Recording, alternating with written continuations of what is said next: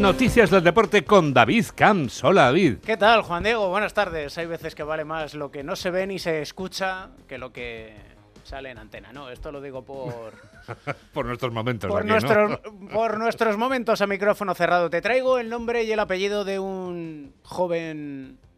aunque sobradamente preparado esloveno, que se hace llamar Luka y se apellida Doncic, que esta noche ha hecho historia, o esta madrugada, hora española. Aprovecho para traer el baloncesto, ya sabes, siempre. 73 puntos con 25 de 33 en tiros de campo, con 8 de 13 en triples. Es la mayor puntuación desde que un tal Kobe Bryant anotara 81 puntos. Y solo hay otro jugador, Will Chamberlain, pívot mítico del siglo pasado, que anotó 100 puntos. Que hayan anotado más que él. Oye, pero parece justo que traigas el básquet hoy por esto, ¿no? Y en 1978 David Thompson anotó 73, pero es que ninguno de ellos lo hizo con el porcentaje de acierto que ha tenido Luka Doncic. Así que el esloveno ya queda para la historia, como también va a quedar para la historia, pero del Liverpool, el técnico alemán Jürgen Klopp. Ya sabes, ha dicho adiós al conjunto inglés, lo hará al final de temporada, después de 9 años... Y alguien que sabe lo que es el estrés de estar en el día a día durante mucho tiempo en un mismo equipo es Diego Pablo Simeone. Es difícil explicar lo que siente el otro. Él explicó muy bien y es sumamente entendible y obviamente respetable. Volvió a rearmar un gran equipo esta temporada. Está compitiendo muy bien en Europa League. Creo que en la Copa Inglesa también está muy bien posicionado. En la Liga está muy bien. Y creo que todo eso aún más le genera esto que le está generando, ¿no? Que el trabajo no es fácil, es duro, parece simple ganar, ganar, ganar y volver a ganar, como decía nuestro Luis, pero no es fácil, desgasta, te estresa, te genera vértigo a veces. Y bueno, él entendió que era el momento de dejarlo, dijo con tiempo, me pareció muy bueno y ojalá que le vaya bien en lo que decida, porque es un hombre de fútbol y que en estos últimos años ha demostrado... el grandísimo entrenador que es. Las palabras de Diego Pablo Simeone hacia uno de los grandes entrenadores del fútbol europeo como Jürgen Klopp. Tenemos fútbol en directo, es la jornada 22 en Primera División que comenzó anoche con el triunfo del Alavés ante el Almería 0-3, el Almería colista, el Alavés en mitad de tabla con 26 puntos y desde las 2 juegan Real Sociedad y Rayo Vallecano. Íñigo Taberna, buenas tardes. Hola, ¿qué tal, David? Buenas tardes. Llegamos al minuto 15 de partido aquí en Anoeta. De momento, empate a 0 en un día soleado de 16 grados, cielos despejados en la capital guipuzcoana para un partido donde la Real quiere consolidarse en puertos europeos y el Rayo conseguir un triunfo que le aleje un poco más del descenso. De momento no ha pasado prácticamente nada. Destacar un lanzamiento flojo con la zurda de Turrientes para la Real en el minuto 9.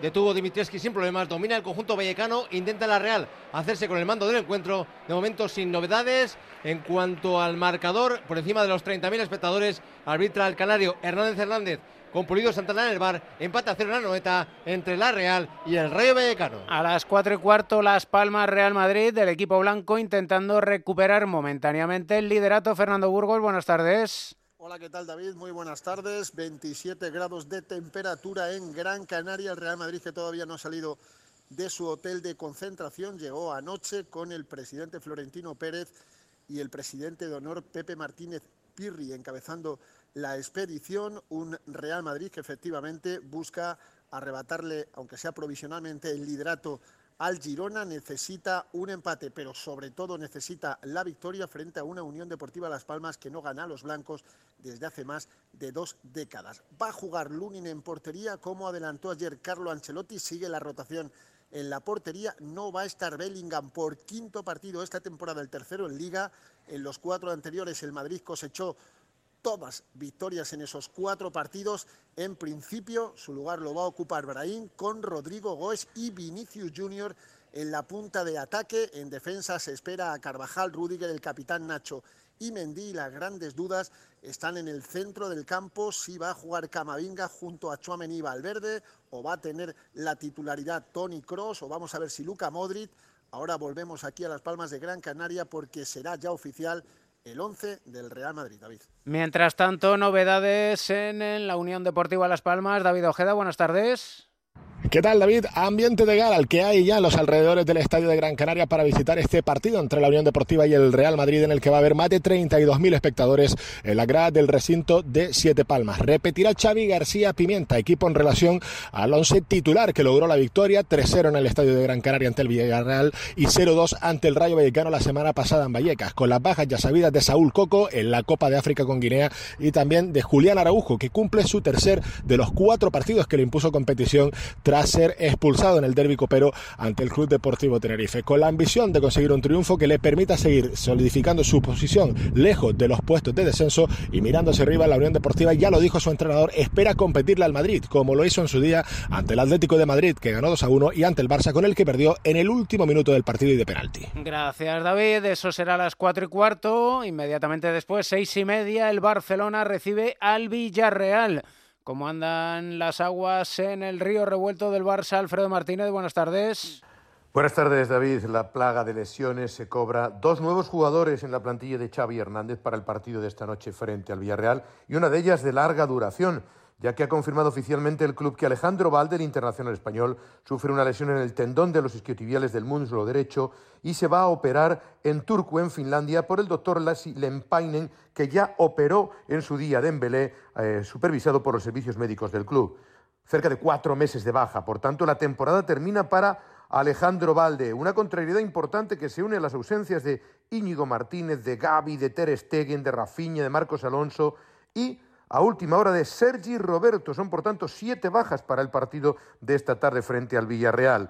Son molestias en el tendón de Aquiles del pie izquierdo los que tiene el capitán del Barcelona, que deja una convocatoria muy justita. Apenas 21 jugadores, 13 del primer equipo, los que convoca Xavi Hernández para esta cita, con la presencia de canteranos que pueden tener su oportunidad, como Lamine Yamal, evidentemente, como Fermín López, Marc Cubarsí, Marc Guiu, Héctor Ford o Marc Casado. Así que 21 jugadores convocados para recibir al Villarreal y mantener la presión de la lucha por el título, porque Xavi reconoce que el equipo está, a pesar de las ausencias y de la pérdida de los 2 primeros títulos de la Supercopa de España y de la Copa del Rey, está para competir todo lo que les queda. Pienso siempre en positivo, pienso en que nos podemos enchufar en la Liga, nos vienen ahora 2 partidos en casa, que son 6 puntos muy claves para intentar recortar. No depende de nosotros el hecho de competir en la Liga, pero sí el no fallar. Y luego la Champions pues nos hace ilusión. Vamos a ver, son suposiciones, yo soy positivo, creo que tenemos equipo para competir las 2 competiciones, pero vamos a ver hasta dónde nos llega. De cara al 11 titular en el día de hoy, se espera la vuelta de Cancelo, que jugaría como lateral izquierdo, mientras que en el centro de la zaga actuarían Araujo y Christensen, y en la derecha Koundé, como portero el cancerbero Iñaki Peña. Medio campo habitual, Frenkie de Jong, Gundogan y Pedri, y arriba, si no les pasa factura el esfuerzo del último día, en principio Ferran Torres, con Lamine Yamal, la nueva sensación del equipo azulgrana, y Robert Lewandowski, con opciones para que Joao Félix también pueda tener protagonismo a lo largo del partido. Marcelino examina el submarino a un Barcelona más necesitado que nunca de ganar los partidos y los puntos, David. Gracias, Alfredo. También necesitado el Villarreal. Víctor Lozano, buenas tardes. Hola, buenas tardes. Pues muy necesitado de una alegría en forma de victoria llega el equipo de Marcelino a este partido en el Estadio Olímpic de Montjuic.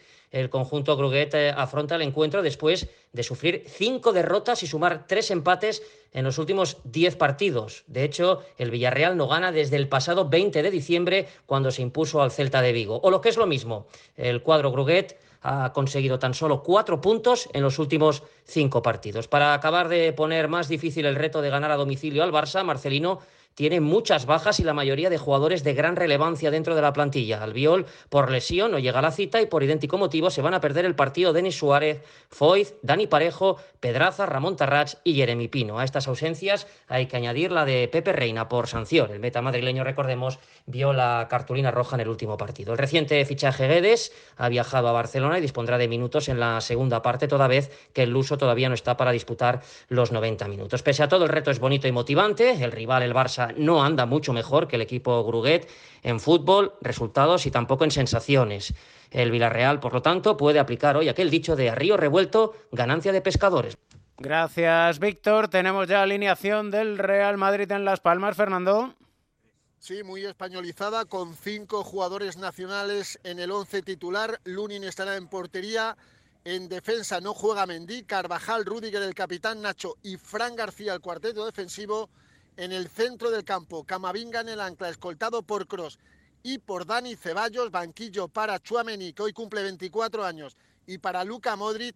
Y arriba, lo que te comenté anteriormente, Brahim va a hacer de Jude Bellingham junto a Rodrigo Goes y Vinicius Junior. Pita el riojano César Sotogrado.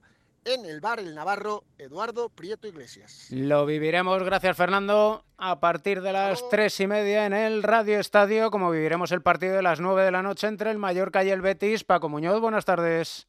Hola, muy buenas. El Mallorca quiere confirmar la imagen ofrecida el pasado miércoles, sobre todo en la primera mitad ante el Girona. Javier Aguirre dará entrada a jugadores que no participaron debido al cansancio acumulado, pero la idea es mantener el mismo sistema con dos delanteros. Por su parte, el Betis llega con numerosas bajas, las últimas, la de Borja Iglesias con rumbo a Alemania y la de Marc Roca. Los verdiblancos ya ganaron a los isleños en la ida y la temporada pasada en el estadio de Somos. Espera una buena entrada para presenciar el partido de esta noche. Gracias, Paco. Mañana juega el líder, el Girona, a las 2 en Vigo ante el Celta. Lo hará a las 9:00 p.m. el Atlético de Madrid ante el Valencia. Alejandro Mori, buenas tardes. Buenas tardes, David. Tercer partido en 6 días para los de Simeone. Tras ganar a Granada en Liga y al Sevilla en Copa, reciben a un muy mejorado Valencia mañana en el Metropolitano, con las bajas de Lemar y Azpilicueta, pero con la incorporación de Vermiren, que esta mañana completó su primer entrenamiento con sus nuevos compañeros. El belga, que lucirá el dorsal número 18 y que ha firmado por lo que resta de temporada y 6 más. Creo que va a entrar en la convocatoria para este partido que conoceremos mañana. Simeone, en rueda de prensa, se refería a su nuevo jugador de esta manera. Tiene un presente bueno y seguramente un futuro importante. Habrá que trabajar con él, habrá que ayudarlo para que crezca y obviamente pueda desarrollar todo lo que prevemos que tiene. Es joven, creo en el fútbol, como se lo dije a él, que el fútbol no tiene edad, que la edad lo marca la cabeza y las piernas. Creemos en sus características, creemos en el futbolista que llegará a ser. No ha dado pistas el técnico argentino de un posible 11 para recibir al conjunto valencianista, pero es de prever que haya alguna rotación y dar descanso a jugadores con más minutos. Sobre lo cargado del calendario y cómo afrontarlo, también daba su manera de verlo el técnico argentino. Dejaremos quien creemos que puede hacerlo mejor de cara al partido que nos toque jugar, y en consecuencia creo que son 13 partidos, si no me equivoco, en el giro de 20 días, mirando partido a partido, no hay otra. No voy a mirar más allá, menos ahora. También ha tenido palabras de elogio para el Valencia y para su entrenador, Rubén Baraja.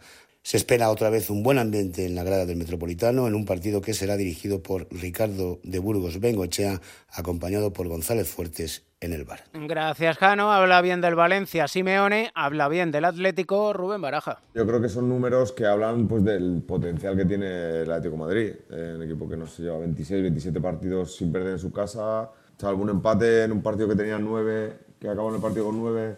El resto son todo victorias. Es un equipo muy contundente, una señal de saber de la gran dificultad que va a ser el partido de mañana en cuanto a lo que tú tienes que dar, ¿no? Siempre hay un momento ahí en el que esa racha se rompe y vamos a trabajar para que pueda ser el domingo, pero sabiendo la dificultad del equipo al que enfrentamos, que es un partido de alta exigencia en todos los sentidos. Quiero decir, tenemos que ir a competir allí sin ningún tipo de complejo.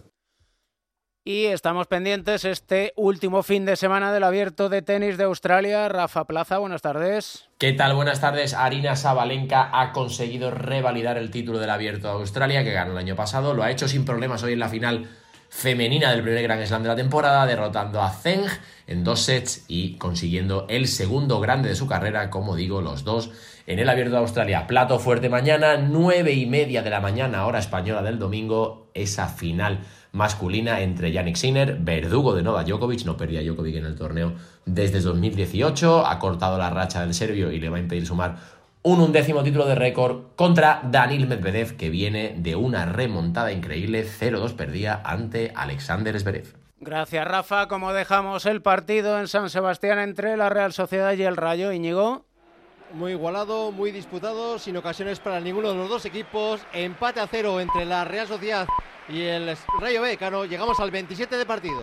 Y termino como empecé, Juan Diego, con baloncesto, recordándote que hoy Se juegan 4 partidos de la 20ª jornada en la Liga Endesa. Bilbao, Zaragoza y Tenerife, Murcia a las 6. A las 9:15, Manresa, Breogán y Andorra, Juventud. Y en la Euroliga de baloncesto, después de la 23ª jornada, el Baskonia pierde en casa ante el Valencia Basket. El Barcelona pierde en Milán. El líder es el Real Madrid, con 20 victorias en 23 partidos, con 15 está el Barça segundo, noveno el Valencia y 10º el Baskonia. Y a las 3:30, como siempre te digo, porque tienes el billetito bien sacado, por supuesto, súbete al tren del Radio Estadio.